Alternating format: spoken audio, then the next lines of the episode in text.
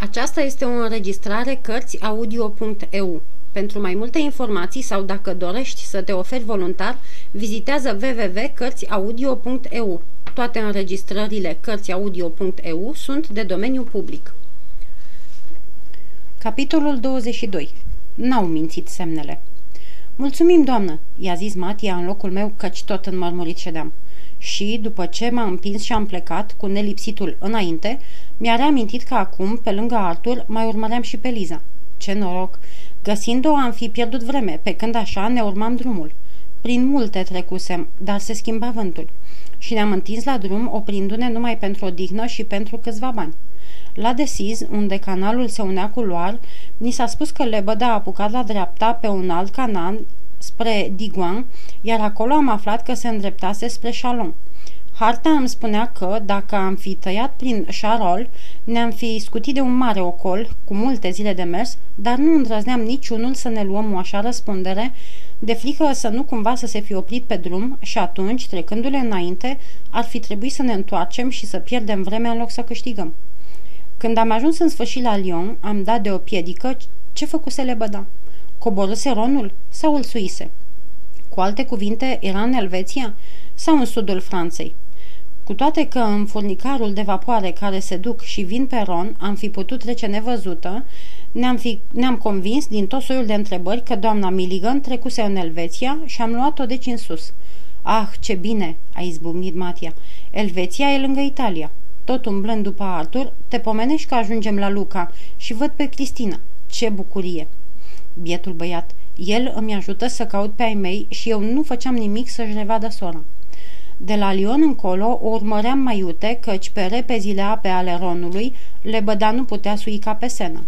Lachul Loa nu mai erau decât 6 săptămâni de osebire, totuși, după hartă, credeam că nu o vom prinde până în Elveția și, neștiind că Ronul nu e navigabil până în lacul Genevei, ne închipuiam că tot în Londra avea de gând doamna Milligan să se plimbe prin Elveția. Am ajuns la Seyssel, un oraș împărțit în două de fluviul peste care era zvârlit un pod, ne-am coborât pe chei și ce-am văzut? Lebăda. Dar vai, când ne-am apropiat, am găsit-o legată de un zăgaz, închisă și fără pic de flori. Ce se întâmplase? Unde era Arthur? Și parcă ne-au stat inimile, dar ne-a fost rușine de atâta moliciune și ne-am pus să aflăm. Doamna de pe Luntre, ne-a spus un bătrân care s-a nimerit să fie tocmai paznicul lebedei, nemai putând călători pe apă, a plecat în Elveția, cu un băiețel paralizat și cu o fetiță mută, într-o caleașcă. Se întoarce tocmai la toamnă să-și rea Luntrea ca să plece pe Ron spre mare, unde va petrece iarna. Uf, am respirat. Și unde e doamna aceea? A întrebat Matia. S-a dus să închirieze o casă pe malul lacului spre Vevey, dar nu știu unde anume. Acolo o să stea vara. Ce aveam prin urmare de făcut? Să cumpărăm o hartă a Elveției și să găsim Veveyul, unde eram sigur că o vom găsi și pe mama lui Arthur, deoarece căuta casă. 4 zile după ce am plecat din Seyssel, căutam pe lângă Vevey, printre numeroase revile etajate de jos, din albastrul lacului până în susul munților, care era a doamnei Milligan și bine ar fi fost să o găsim, căci în buzunar mai aveam un franc, iar ghetele își mâncaseră talpa.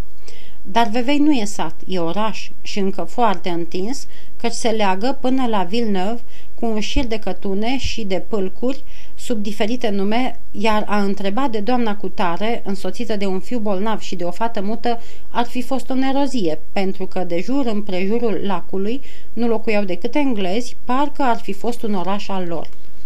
Era prin urmare mai bine să căutăm din casă în casă, alergând la cel mai simplu mijloc, să cântăm pe toate ulițele și pe toate aleile.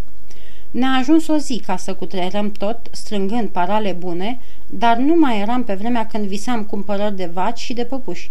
Ținta noastră nu mai era câștigul, ci să dăm de urmele lui Arthur și nu am dat.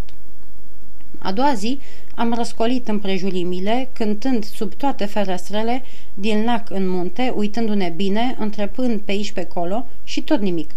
Ba, ne-am bucurat și degeaba odată, păcăliți de o femeie care ne-a trimis tocmai departe la un castel, sub cuvânt că e acolo, și altădată, duși de un băiat la un hotel, unde erau ce drept niște englezi, dar nu cine vroiam noi. Supărați de nereușită, dar tot sperând, ne-am depărtat spre Clarens și Montreux cu socoteala că ce nu reușise până atunci avea să izbutească acum. Treceam când pe drumuri mărginite de ziduri, când pe cărări printre livezi, când pe alei umbrite de uriași castani, al căror frunziș nu lăsa să crească sub ei decât o catifea de mușchi. La fiecare pas se deschidea o poartă de fier sau o portiță de lemn, cu grădini parfumate, cu răzoare înflorite și cu pajiști tunse, dincolo de care se ascundeau case împărătești sau căsuțe în ghirlande, mai toate cu fața spre lac sau spre munte. Și raza frumuseților ne făcea în necaz, căci ne ținea afară, departe, ori neauziți de cei dinăuntru, ori siliți să cântăm din toate puterile, ostenind în 2-3 ceasuri cât am fi obosit într-o zi. Odată cântam așa pe o stradă, în fața unui parc îngrădit și în dosul unui zid pe care nici nu-l băgasem în seamă. Sfârșisem strofa întâi a canțonetei mele, cântată în gura mare, și era să o începe a doua când, din dosul zidului, ne-a răspuns același cântec cu o voce slabă și stranie. "Arthur!" a șoptit Matia. "Da, de unde?" Nu era glasul lui, deși capii se schincea în surdină, sărind ca o minge și sărind zidul. "Cine cântă acolo?" am întrebat eu fierbând. Și mi s-a răspuns. "Remi!" "Numele meu?" ne-am mărmurit. Și, pe când ne uitam unul la altul prostește, dincolo de zid, în dosul lui Matia, am zărit fluturând o batistă și am dat fuga acolo, unde, prin zidul prefăcut în zăbrele, am văzut pe Liza. În sfârșit o găsisem. Și cu ea și pe ceilalți. "Dar cine a cântat?" am întrebat-o amândoi după ce ne-am găsit glasul. "Eu!" a răspuns ea. "Cum? Cânta Liza?" "Și vorbea." Auzisem ce e drept că, sub zguduitura unei emoții, și-ar fi putut recăpăta graiul, dar nu credeam. Și acum, auzindu-mi cântecul, revăzându-mă când mă credea pierdut, minunea se împlinise. "Unde e doamna Milligan? Unde e Arthur?" De asta dată a mișcat buzele să răspundă, dar n-a mai găsit cuvintele și, de necaz, a cerut iar semnelor să explice, ceea ce limba și sufletul nu puteau încă. În fundul parcului, pe o alee cu frasini, un servitor ducea o trăsurică lungă în care stătea lungit Arthur. În urma lui, mama sa, și m-am înclinat mai bine să văd că nu-mi venea a crede, și alături de ea domnul James Milligan. Ca o pisică, am țâșnit după zid și m-am făcut ghem, trăgând după mine pe Matia și, când am înțeles privirea Lizei, mirată de frica noastră, i-am șoptit de departe. "Dacă mă vedea domnul acela, mă trimite înapoi în Anglia. Depărtează-te deci și nu vorbi de noi. Mâine, la 9, vom veni iar, tot aici. Să fii singură. Haide, du-te, sau de mai stai, mă pierzi." Apoi, de-a lungul zidului, în goana mare am intrat în niște vii, unde, după ce ne-a izbit bucuria, ne-am pus să ne sfătuim. "Să știi," a început Matia, "că nici gând nu am să aștept până mâine întrevederea cu doamna Milligan. Până mâine, cine știe ce face unchiul, e în stare să omoare băiatul. Mă duc deci numai decât să-i spun tot ce știu. Domnul James nu m-a văzut de când este, prin urmare nu se poate gândi la tine sau la Master Driscoll și vom vedea ce hotărăște doamna Milligan." Fiindcă propunerea era bună, l-am lăsat să se ducă, dându-ne întâlnire ceva mai departe, sub niște castani unde, dacă ar fi trecut cumva domnul James, m-aș fi putut ascunde. Am așteptat mult până să se întoarcă, întrebându-mă în tot felul dacă nu făcusem rău, dar mi s-a risipit nedumerirea când l-am zărit venind și nu singur, cu doamna Milligan. Am dat fuga la ea și, pe când eu îi sărutam mâinile, ea m-a luat în brațe și m-a sărutat drăgăstos când nu mă luase în brațe. A doua sărutare, mai caldă ca prima, când nu mă luase în brațe. Apoi, după ce a suspinat cu blândețe bietul băiat, mi-a pus o mână pe plete, mi-a ridicat părul și s-a uitat mult la mine, șoptind. "Da, da." Ce însemnau șoaptele acestea? Răspundeau negreșit unui gând ascuns pe care Matia mă împiedica să-l pricep. Numai iubirea și dezmierdarea ochilor ei atât simțeam. "Tovarășul dumitale," a început ea tot cu ochii la mine, "mi-a spus lucruri grave. Fii bun și istorisește-mi ce s-a petrecut cu intrarea dumitale în familia Driscoll și cu venirea pe acolo a domnului Milligan." I-am spus tot ce-mi ceruse și m-a ascultat cu cea mai neclintită luare aminte, iar după ce am sfârșit, a tăcut întâi câteva minute, uitându-se mereu la mine și apoi mi-a zis: "Tot ce mi-ai spus e foarte grav și pentru dumneata și pentru noi. Să fim deci cuminți și să nu facem nimic fără a ne sfătui cu oameni de încredere. Până atunci te rog să te consideri ca prieten, ca frate al lui Arthur și să lăsați chiar de azi această nenorocită viață. Peste 2 ceasuri să vă duceți la Terite, la hotelul Alpilor, unde vă voi trimite pe cineva să vă oprească 2 camere. Acolo ne vom vedea, căci acum trebuie să vă las. M-a sărutat odată, a dat mâna cu Matia și a plecat repede. Ce i-ai spus? L-am întrebat. Ce ai auzit și multe altele. Ah, ce femeie, ce inimă! Dar pe Arthur l-ai văzut? De departe. L-aș mai fi întrebat eu multe dacă nu aș fi văzut că ori sare, ori ocolește răspunsul. Am schimbat prin urmare vorba, agățându-ne de nimicuri, până când s-a făcut ceasul să ne ducem la hotel. Cu toată răpăneala hainelor, ne-a primit un fecior în frac și ne-a dus în camerele noastre. Din cea de culcare, cu 2 paturi albe și o terasă deasupra lacului, se vedea cea mai minunată priveliște. Ce doriți să mâncați?" ne-a întrebat feciorul, cu gând să ne servească prânzul. Ai prăjituri?" a izbucnit Matia. De care?" Turte." Da, cu fragi, cu vișine și cu coacăze." Să ne dai, te rog." Din toate?" Din toate. Dar ca mezeluri, ca friptură și ca legume."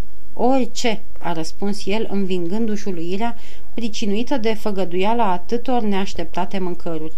Și apoi, către mine, după aceea a ieșit feciorul. Mi se pare că aici o să mâncăm mai bine decât la Master Driscoll."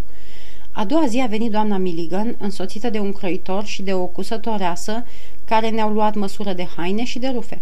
Ne-a spus că Liza se silea să vorbească și că doctorul o încredințase că va reuși, iar după ce a stat un ceas cu noi, m-a sărutat ca un ajun și s-a dus. 4 zile a venit așa, din ce în ce mai drăgăstoasă cu mine, dar cu oarecare stăpânire ascunsă, ca și cum nu ar fi vrut nici să se lase în voia iubirii, nici să o arate. A 5-a zi ne-a trimis în locul ei servitoarea, cea de pe Lebăda, să ne spună că ne așteaptă acasă în trăsura cu care venise să ne ia și în care Matia s-a trântit boierește, parcă tot în trăsuri trăise, iar Capi s-a suit neobrăzat pe o pernă. Scurt a fost drumul, sau poate mi s-a părut, legănat în visele în care pluteam cu capul plin de un stol de închipuiri. Arthur, întins pe o sofa, mama sa și Liza ne așteptau într-un salon. Cum m-a văzut, Arthur mi-a întins brațele. L-am sărutat și pe el și pe Liza, iar pe mine m-a sărutat mama lui zicându-mi: A venit în sfârșit timpul să-ți iei locul care ți se cuvine. Locul? Care loc? Am căscat ochii ca să-i arăt că nu pricep. A deschis atunci o ușă și a intrat cine? Doica, având în brațe niște haine de copil, adică o pelerină de cașmir, o scufă de dantelă și un pieptăraș cu panglici. Nici nu le-a pus bine pe o masă și am și luat-o în brațe, înnăbușind-o de bucurie, pe când stăpâna dădea feciorului un ordin din care n-am auzit decât numele James. Nu-ți fie frică," mi-a zis ea binișor, ghicindu-mi teama. Dimpotrivă, vino cu acel lângă mine și pune-ți mâna într-a mea." S-a deschis altă ușă și a intrat domnul James, zâmbind cu dinții lui de câine, dar, cum m-a zărit, și-a prefăcut zâmbetul în rânjet. Te-am rugat să vii," i-a zis cumnata sa, fără a-i da timp să vorbească, cu puțin tremur în glas, ca să-ți prezint pe întâiul meu fiu, regăsit în sfârșit după atâta vreme și pe care îl cunoști, deoarece ai fost la omul care l-a furat, ca să cercetezi dacă e sănătos." Ce va să zic aceasta?" a exclamat domnul James, foarte schimbat la față. Să-ți explic. Omul acela, închis pentru o hoție în biserică, a mărturisit tot. Iată o scrisoare în care spune cum a furat copilul, cum l-a aruncat la Paris pe bulevardul Breteuil și cum a tăiat literele de pe rufe ca să șteargă orice urmă. Iată și rufele, păstrate de femeia care mi-a crescut și mi-a iubit copilul. Vrei să le vezi și scrisoarea și rufele?" Domnul James a stat câteva clipe neclintit, întrebându-se poate cum să ne gâtuie pe toți. Apoi s-a îndreptat spre ușă și de acolo, din prag, a zis întorcându-se: Vom vedea ce cred tribunalele de acest presupus copil." Foarte liniștită, mama, căci acum pot să-i spun mamă, i-a răspuns: Nu ai decât să ne chem și la tribunal. Eu însă nu mai cunosc pe cel care a fost fratele soțului meu." Și cum s-a închis ușa, m-am repezit în brațele ei, ale mamei. După ce ne-am liniștit puțin, Matia mi-a zis apropiindu-se: Spune-i, te rog, mamei tale că i-am păstrat secretul." Cum? Tu știai tot?" Da," mi-a răspuns mama locului, Când mi-a istorisit cele petrecute, i-am cerut să tacă pentru că, deși eram convinsă că bietul Remi e copilul meu, îmi trebuiau dovezi sigure. Nu te gândești cât ai fi suferit dacă, după ce te-aș fi îmbrățișat ca mamă, ți-aș fi spus că m-am înșelat? Acum avem dovezile și ne-am regăsit cu mama ta, cu fratele tău și cu cei care te-au iubit când erai nenorocit."